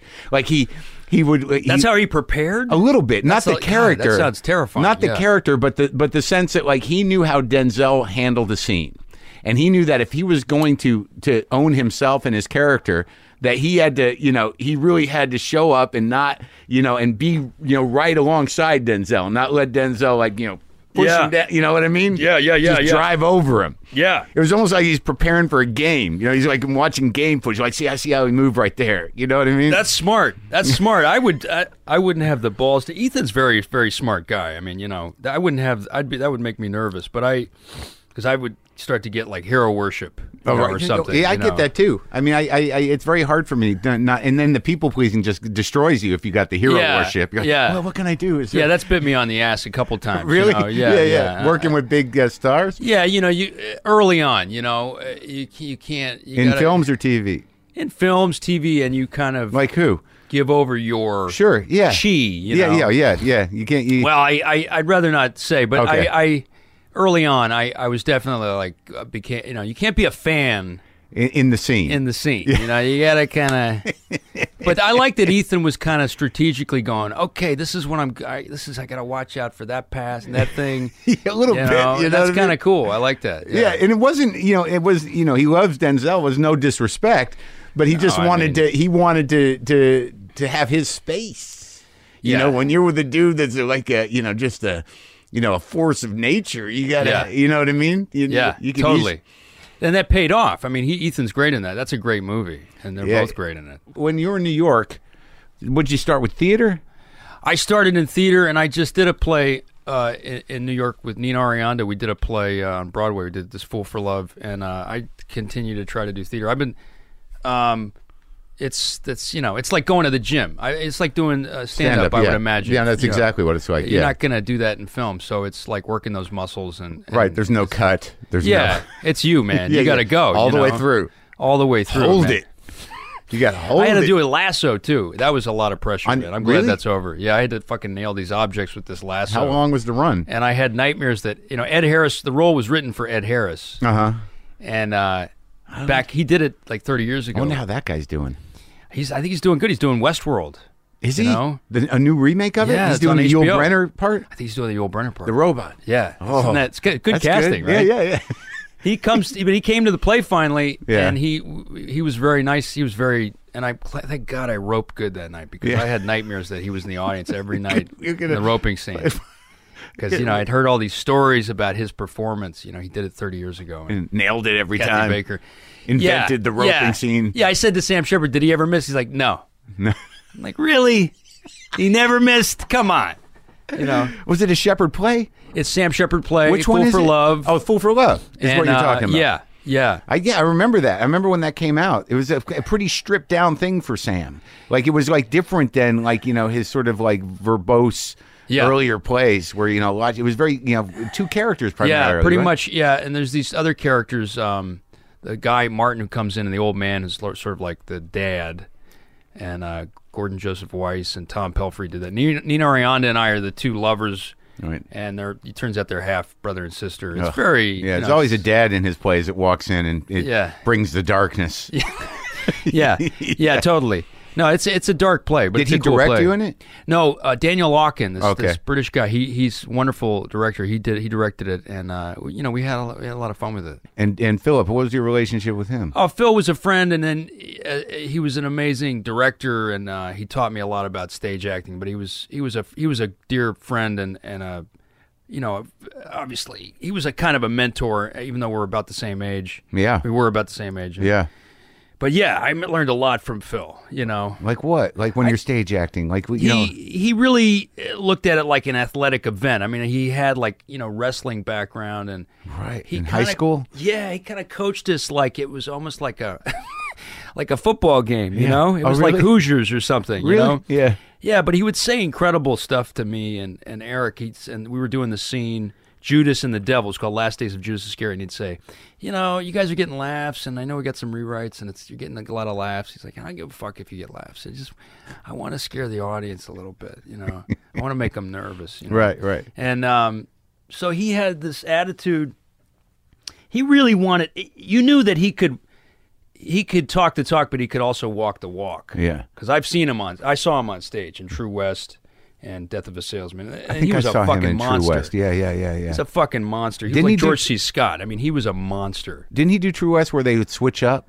Yeah, yeah, with John C. Riley. Yeah, they'd switch the roles up. Yeah, man. That's I mean, that's pretty insane, man. pretty insane. Yeah, to do Lee and Austin and just to flip it. Yeah, yeah, insane. Yeah, but he could do it. he could do it and he demanded a lot of himself when he was on stage. That's probably what exhausted him and made him so fragile. Like Yeah. he, he, he, he, he definitely had this sensitivity. Like he was very willing to, to go to those places that might break you in real life. Yeah. You know what I mean? Absolutely, absolutely. That's what made him special. I mean, Yeah. he was he was one of a kind, you know. Yeah. And when Yeah. when when you um because I, I think you you will make yourself available too, but you seem to like to do funny shit. Yeah, yeah, I like to do funny shit. It- you know, you kind of either you do either you're funny or you're not funny, I guess. I don't that- know, no, that's- right? I was just talking about the other day. I, I mean, I don't try to be funny sometimes and Yeah, but people you- you, are hilarious. I'm Right, like you're not- actually I was trying to You know what I mean? yeah, but you're a naturally funny guy. I think people are just funny or whatever, or they're right? not. Or they're not, you well, know. that's well in my racket when I watch. Like I've I've seen comics who are not naturally funny by any stretch of the imagination figure out how to do stand up. And, and, and learn the craft and be funny because they can only be funny in a certain way. The I'm offstage. curious who you're talking about when you say that, like a Stephen Wright or somebody. Yeah. Well, Stephen Wright's pretty funny because you know those guys, those kind of guys, they kind of invent their own time zone. You Yeah. know, so like you know, if you enter Stephen Wright land, Yeah. you're going to be laughing because you know he's he's operating at a different frequency. Yeah. So that you know he figured that out for himself, and usually that's what it is. If you know, if you don't have a class clown personality, you're not like, hey, look at me, but you have some commitment to being funny. You got to figure out how to hold it, you know, and, and be in it. You Yeah. know, and I've seen guys who like when I first see them, I'm like, what the fuck is this? And then eventually they figure it out. You know what I mean? They Yeah. and it's a real testament to people who know they're funny. It's like they don't get me yet, but I you know, but I'm gonna figure it out. You know what I mean? That's cool. It is cool. But I think it's probably the same with you know coming into your own you know as an actor. I mean because people Yeah. like when you say Sam Rockwell, Yeah. people are like, oh yeah, fucking Sam Rockwell. They're not like who, like so you know they know who you are because of your personality. Yeah. So how do you like even in Moon, which I fucking loved? Hey, thanks, man. Thanks a lot. That was some good work, dude. I- I'm glad you saw that. oh yeah, thanks, I saw man. it, and Yeah. I talked to Duncan on an Oh, you old talked to Duncan. on Oh, an yeah. old show I had. Like Yeah. uh, when I did uh, Air America stuff, he came in and I had just seen it, and you know we talked. And he seemed like a sweet guy, Great guy. thoughtful guy. Great guy. Very talented. You talked to Lynn Shelton too. Oh yeah, she Yeah. says hi by the way. Yeah, Lynn's Lynn's awesome. She's, Great director. Yeah, great director. We had a great time. and a great great sense of comedy. Absolutely. No, she's fantastic, man. No, I uh no, yeah. I, yeah, I've been really lucky. Moon Moon was really uh, a, a, a you know, a brain fuck, but it was fun. How do you prepare for something like that when you know you're going to be this guy in space alone? I mean, what what you know what you know we bid a lot of stuff off of Dead Ringers with Jeremy Irons, and I I, Ooh, I yeah, watched that's, uh, a, that's a that's one of those uh, off to the side movies. yeah yeah, and that was the best time I've seen that trick done when he played twins. yeah, And I actually, my acting coach told me to watch Midnight Cowboy. Yeah, For what and reason? That was helpful. Well, the care one of the clones is sick too, so I kind of stole my sickness from uh, Ratso? Dustin Hoffman from Ritz- from Ratso, yeah. And I tried to actually duplicate a shot, and where where Ratso's get, where John Voight's combing Ratso's On the hair. bus? Uh, it's on a stairwell. oh uh, yeah, at yeah, the yeah. party. Oh, oh right, yeah. And I said to the technical guys, you know, can we have the clones touch? And they're like, oh, you know, that's very that's very difficult to get the clones to touch. It takes a lot of. And I was like, well, let's you know, let's do it, man. I think it'd be really cool. You know, Yeah, yeah, And yeah, yeah. One of them's sick, and let's let's replicate this little shot with midnight. And they're like, wow, this is gonna, you know, and it was very technical. You have if the clones And you pulled it off. we did it Yeah. briefly. Yeah. You know, we get and there's like a, a C stand with a tennis ball, and you got to have somebody else's hand or s- it's it's very technical stuff. Yeah, that's a, that's the thing that I don't think people really appreciate about acting. Is like you know you just spent like twelve hours on that. yeah, yeah, yeah. And you're trying to make a really naturalistic moment, and it's very technical. That's yeah, the yeah. job. yeah, that's the job. Yeah. Do you, you know what I very mean? awkward. Yeah, and they don't understand that. Yeah, you're losing the light, and Mm-hmm. you know whatever. You know, and you're like trying to. Yeah, When we were shooting my show, I can't. I like there's something like I want to see. I'm just going to put it out in the world. Maybe someone will make it. Because when you're shooting in L.A. in real time, not in a studio, you know it's like plane. The sound guy's Yeah. always like plane, and you got to wait it out. I just want to see like a short film piece where the sound guy, you're the, the sets, uh, you're on set, Yeah. and king, the sound guy's like plane, and then uh, and then you hear it crash, and the sound guy goes, "Okay, we're clear." they, there is a movie for that, like living in oblivion or something. There is Yeah, a, yeah, there that is a, guy, uh, a yeah. place for that moment. What the hell's that guy's name who did that movie? That guy, Tom DiCillo. Yeah, I worked Tom. with uh, Tom DiCillo. All right, so where where does it really start to um, when when you start to because it feels like to me the first time you really entered the the the consciousness was uh, with the uh, Chuck Barris movie. Well, yeah, I mean, actually, Tom DiCillo and I did a movie called Box of Moonlight that got some notoriety, and then I started working after that. I did a couple movies, Lawn Dog, Safe Man, and then, uh, and then I- Safe Man, yeah. Safe Man's a cool movie. Peter Yeah. Dinklage, Yeah, and Mark yeah, yeah. Ruffalo, and Steve Zahn, and uh, and then um, and then it kind of started. And then by the time I did Confessions, I'd done a lot of movies, but I hadn't done anything that people had really seen. Although the indie scene was different back then, you know. You have so smaller, a little Yeah, more. I mean, uh, there were, people were actually going to movies, you know, and Yeah. now the indie scene's kind of gone to cable a little bit. yeah. You know, there's not really like, How do you feel about like uh, like the, uh, about where the business is at movie wise? I mean, do, are, are you, a know, fan of it's going to the movies? I am a fan of going to the movies, and I, it's a little depressing, but it's also what's happening, you Yeah. know, and I, I don't get to movies as much as I'd like to. I mean, it's what's happening. You kind of have to Roll acknowledge with it. Yeah, you know, and they do have these amazing, these amazing shows now. So it's, it's, it's kind of the reality, you know. But you're living in New York, and your mom's there still. Is she still around? She's still there. She's a painter, and uh, I got a Guys, real place artist, there. real artist mom, Yeah, she's a real. She's uh, yeah, she's bohemian spirit, she's- yeah, yeah. and she's like she's there. So you're hanging out when when you first go to New York. How old were you when you start studying with Esper? I was about 24. And you wanted to do method. I wanted to do. I wanted to have a technique, but I was kind of, you know, I didn't take it seriously. And and he said, you know, you should, you should, you should really study. You know, get know what you're doing. Get But some he's tech- like the one of the guys. he's one of the guys. yeah, he's and I talked definitely to other people who study with Esper. one of his uh, Meisner's main proteges. So yeah, let's go from there to there. So you're doing Meisner. Yeah. I don't remember a, a lot of, uh, you know, I don't know too much about the group theater and shit, but I know that Stella Adler, Sanford Meisner, and Lee Strasberg went to Russia and met this guy Stanislavski, Right, yeah, and then sure. they came back and they s- created their own schools, and there was like three schools, and Yeah. then Brando studied with Stella Adler and all that, and Duvall I think went with Meisner, and you know all that kind of stuff. I think. Right. So Basic- you you liked Brando, you liked De Niro, you liked those yeah, guys. you know, those were the guys you Yeah. looked up to. So, Right. so you know, uh, it's all the same shit. You know, Right. It's all good acting is good acting. Right. I think. You but know? what was the craft you get to put in place when you w- work with someone like Esper? Like outside of Meisner exercises, you're not doing like yeah. fencing or, Ju- or Alexander. No, that's technique. right. It's not a conservatory. It's Right. not like Juilliard. You're right. It's it's not RADA. So Right. we're but it's what it, I think it just taught. It, really, the big thing was your emotional responsibility to the text. I guess Mm-hmm. if that makes any sense. Like you you have a responsibility to the text, Yeah. to the to the play, to Right. the film, Yeah. you know, and and I think that's the biggest thing. Like Yeah. you have a responsibility to to bring behavior to this text, Yeah. you know, Yeah. to respect it and also disrespect it, Right. Be like the text means nothing, Yeah. it's about this, Right, about me and you. You know, and Yeah. so I think that's the main thing I got. And how's, here's the trick Mm-hmm. that like always baffles me because I'm not really much a, of an actor. I've done my TV show, but like, how do you fucking? I guess I'm just asking for some training. I think you're doing just fine. Thanks. No, but how do you like? You know when you shoot things where where you're doing a scene and then you know that that that, that scene happens and then you got to do the scene Oh, that out of happens. continuity type yeah, thing? yeah, it Yeah. happens uh, the earlier that day and like you You're right. That's tototally fucked up. I totally yeah. Where you're like, uh, Some how do you- people have how do you- like they write it out on fucking paper. They're really organized. like, this is where you need to be more tired. You're Yeah, like yeah, you, know, dude, you remember it's- you've had two drinks here. you know, and it's always good to go back and look at the script and I and you look at your notes that you did two months ago Mm-hmm. and go, okay, oh yeah, I'm coming from there, and then just close or Right. You know, I listen to the I listen to my lines, so I listen to I got that rehearsal app and but I you know you, go- it's always good to go back just when you think, oh, I've looked at the script enough. You've never really looked at it Because enough. it's even funny, even watching like the movie I watched last night, Mr. Right. You Yeah. know, you, when you say I got to go, and you go outside and you and you, you beat the shit out of that guy. And Yeah. Am I going to spoil anything? Now And you- you're saying you shot the interior, uh, like, right, but then you got to come back in and you're sweaty and you got Yeah. so you just Yeah, sort of exactly. like, all right, just I just killed a guy.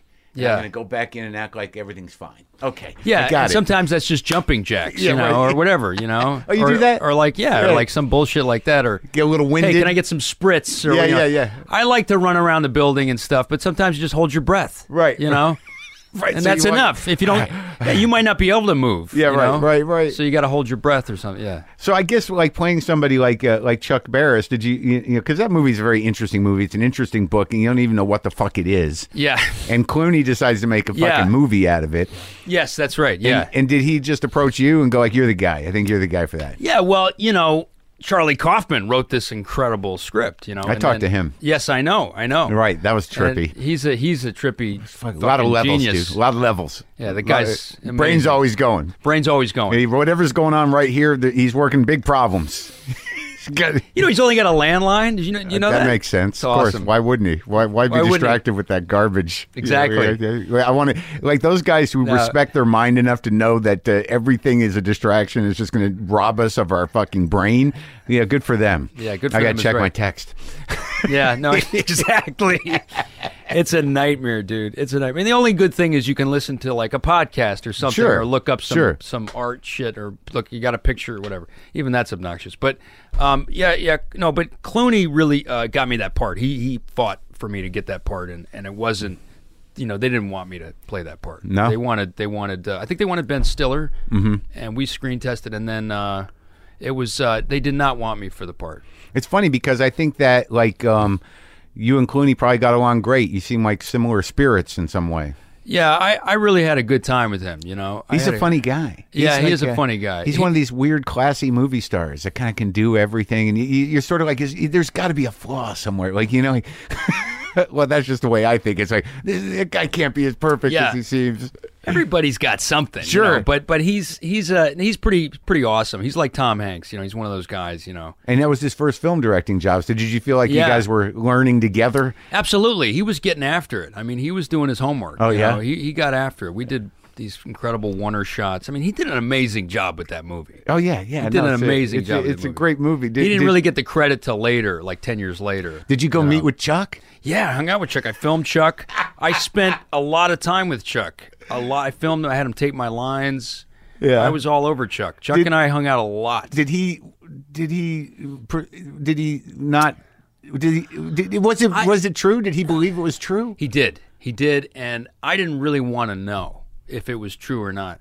So I just tried to believe that it was true, and I was just doing, you know, I was doing three days of the Condor or Serpico. I didn't. Oh, yeah. I didn't want to know what was going on. You know. Yeah, yeah. So, but I, you know, I'd like to see Chuck. I think he moved to Paris. I don't know where he is. I haven't seen him in years. You know. I grew up with the Gong Show on TV, you Yeah, know, and he sure, was me just this too. guy. Hey, hey," you know, like uh, that. that- He would squint. that- The reason he would squint is because he didn't have his glasses and he was looking at the cue cards. You know, people thought he was stoned. yeah, You know, and uh, he was a character, man. he was a character man. He created a lot of reality TV, the dating game. And, Yeah.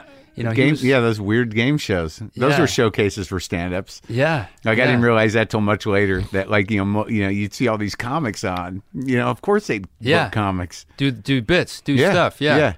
yeah, No, he's. He, I watched a lot of Gong shows. Yeah, I auditioned for the for the dating game in its later manifestation when I was out You here did. in the late '80s. Like I was all What fucked is up on that- drugs and shit, and uh, you know I just did, I didn't have the confidence for it. I just What- that was back when I was hanging out what- with Kennison and shit, or maybe even before. how do you audition for uh, the dating game? What do Well, you- they have you know they they had segment producers at the time, so they Yeah. you know they would have regular people, but then they'd want people who you know had comic chops or something. So you'd go do a fake dating game, you know, Yeah. and and you know and, and see if you if they want to put you on the real show. yeah, yeah. And uh, you know I don't. That's know. I it. was- I That's was the so- audition. I was so squirmy.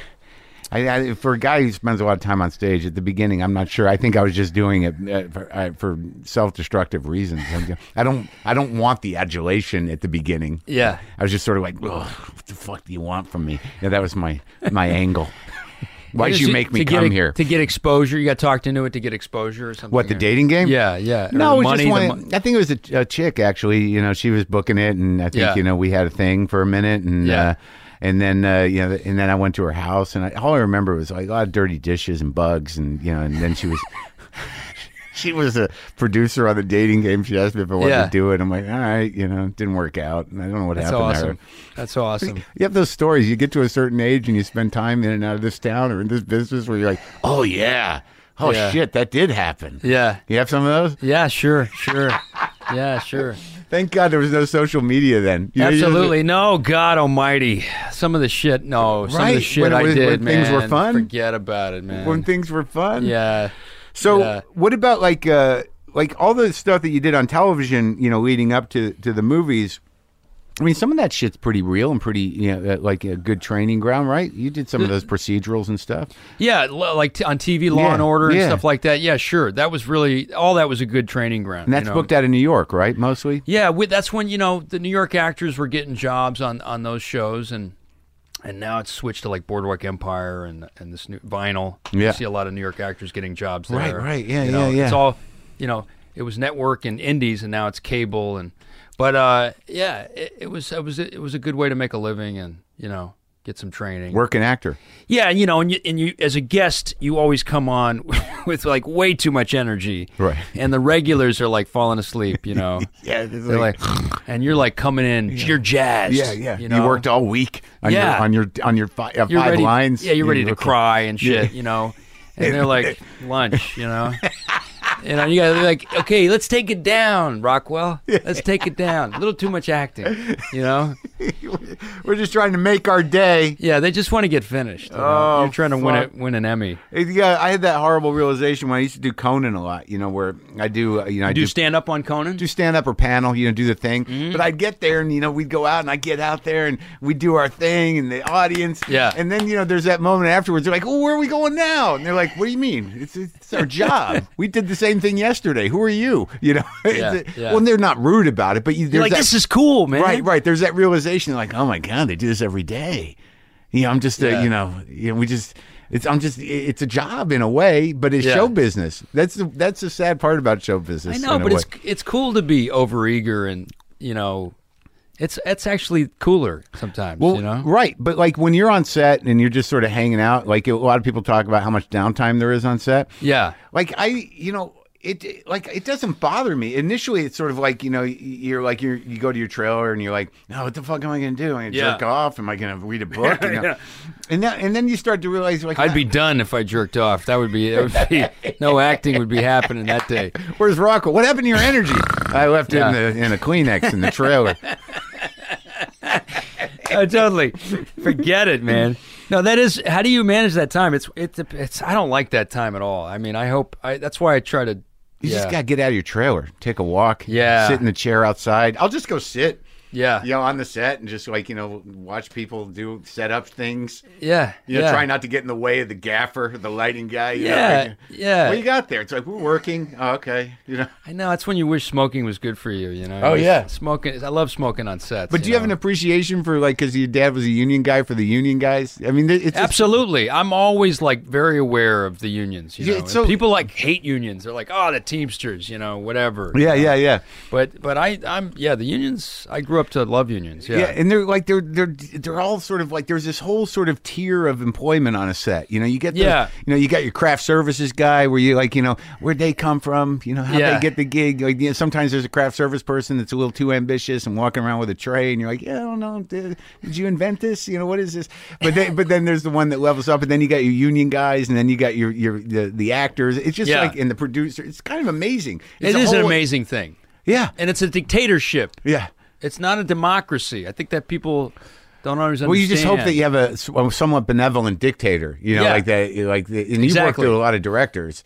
Yeah, like So- a Clooney or somebody who's nice. Yeah, Right. hopefully you have somebody nice because it is not it's not a democracy. Somebody's boss. you Yeah. know? Did you work with Woody Allen? I did a I did a little s- movie with one. I mean, I did cel- I did a little part Yeah. in Celebrity, Yeah. which is the movie he did with DiCaprio, and I had all these scenes with DiCaprio, and um, You guys friends? we're we're friendly. We know each other, but we're not like Right. we don't hang out. But What do you I- think of The Revenant?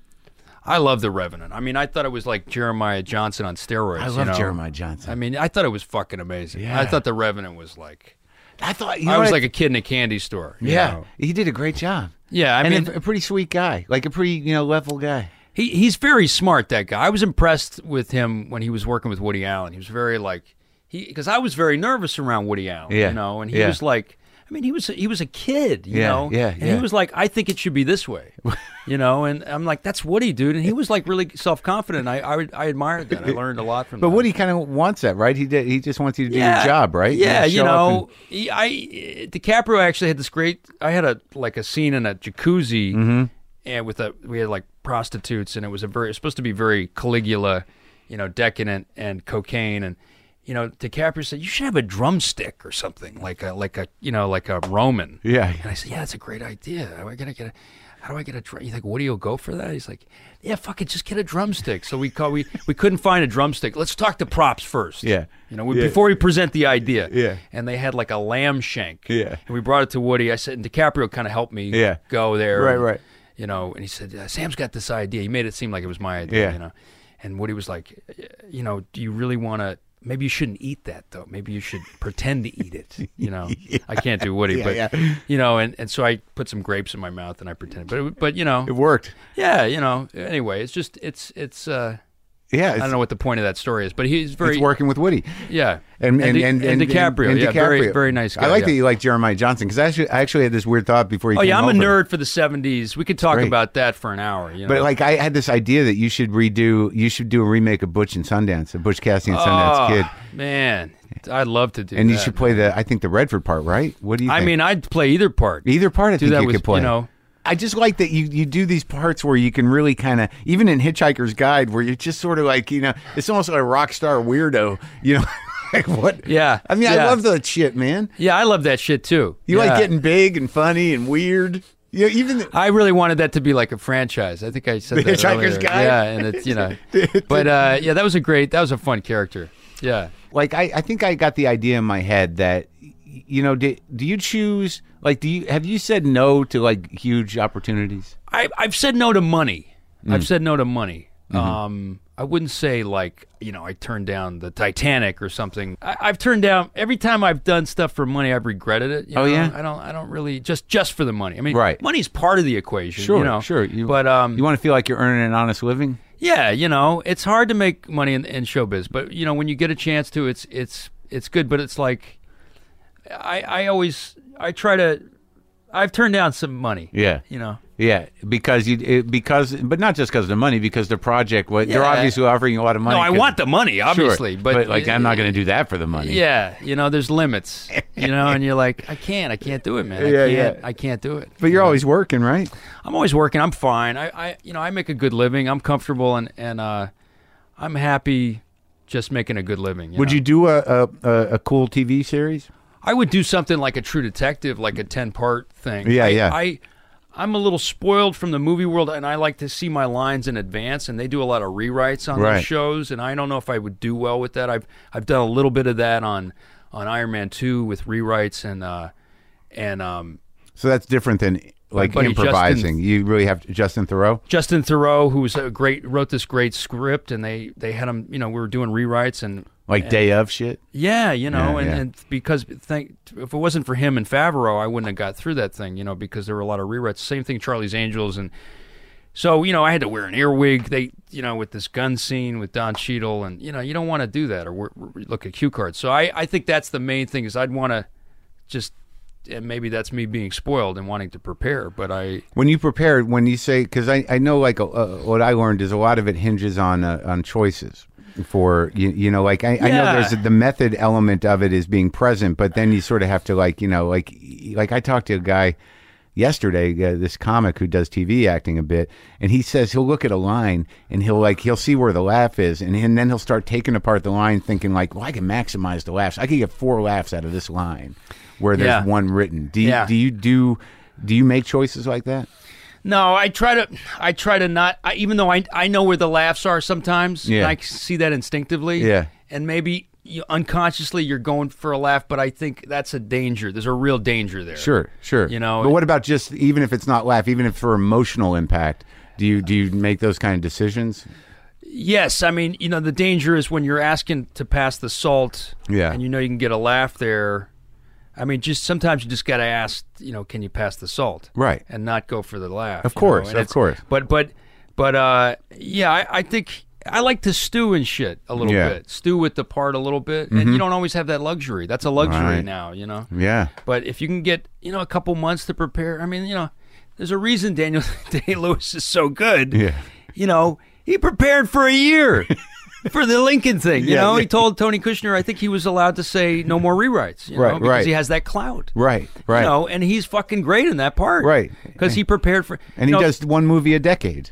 yeah, you know, and I, you know, me and Nina r- ran lines for a year for Fool for Love, and me and Nina Arianda, and Mm-hmm. and and we did good work because we had a year. You know, And Yeah. if you have a year or two months, and that's a luxury, and people don't get that, but Yeah. it was it should be more like that than it is. That's but, true. but Yeah, it's you know it's not that way. Yeah, not But not not in movies where you're like, we're we gotta we gotta get this done by today. that's why you got to prepare ahead of time. You know, Oh, that's right. 'cause That's the you've extra made- work. You know, but anyway. But when you did this role, let's talk as Yeah. we as we wrap it up about uh, about Mr. Right because you really your performance and your relationship with Anna Kendrick is is is great. And and this I imagine you look at this guy and you're like, well, this is a guy that used to kill people and he really doesn't want to do it anymore. So Yeah.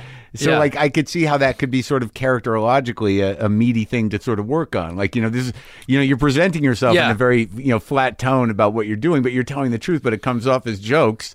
But there's part of you that's really wrestling with the with the with the morality of the thing. Yeah, sure, sure. I think I think um, there's a book I read about psychopaths for seven psychopaths. Actually, I think some of the homework. John Ronson's book, Yeah, is that the one- yeah Uh, some, the, psychopath the yeah, British guy the right? psychopath test. Yes. Yeah, yeah, it's great. He's that a great book guy. was really helpful. He's for funny. this- for Seven Psychopaths, which is a Martin McDonough movie, and I think maybe some of that helped. But but really, I mean, the, a lot of the homework was just, I mean, like movies like, I mean, literally like Romancing the Stone or Gross Point Blank. I think Yeah.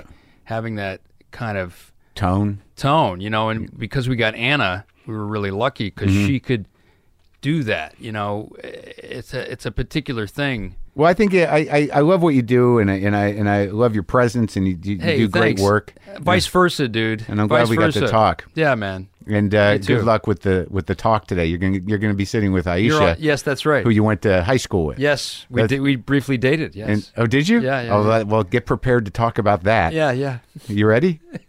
you, you ready to do Yeah. that? Yeah, I'm Okay, ready. buddy. Thanks, man. Thanks, man. How great was that? That was fun. Me and Sam Rockwell. The movie is Mr. Right. It's got Anna Kendrick in it. Comes out this Friday. You can always go to WTFpod.com for, for that kind of stuff. My dates. Oh, don't worry about it. Go to WTFpod.com uh, slash calendar. I think that uh, Nebraska is sold out and Iowa City sold out. Kansas City on the 10th at the um, Midland uh, Theater, whatever. Yeah, grab tickets for that. You can go to WTFpod.com slash calendar. What else? Oh, yeah, I'm on a Trapper Shep album. Their new record, Rangers and Valentines, comes out uh, on Friday. You can get it wherever you get music. And if you check out the last track, Dream, you'll hear me on guitar back there in the mix. Yesterday, me and my buddy Jack Bulware, just who I hadn't seen in a long time, we hadn't hung out, just set up a couple amps in the living room yesterday and jammed like old guys. It's funny what you end up on. I think we did. Uh, I think we did uh, Cowgirl in the Sand for a half hour and Stormy Monday for another half hour, and felt like rock gods. That's the way that works.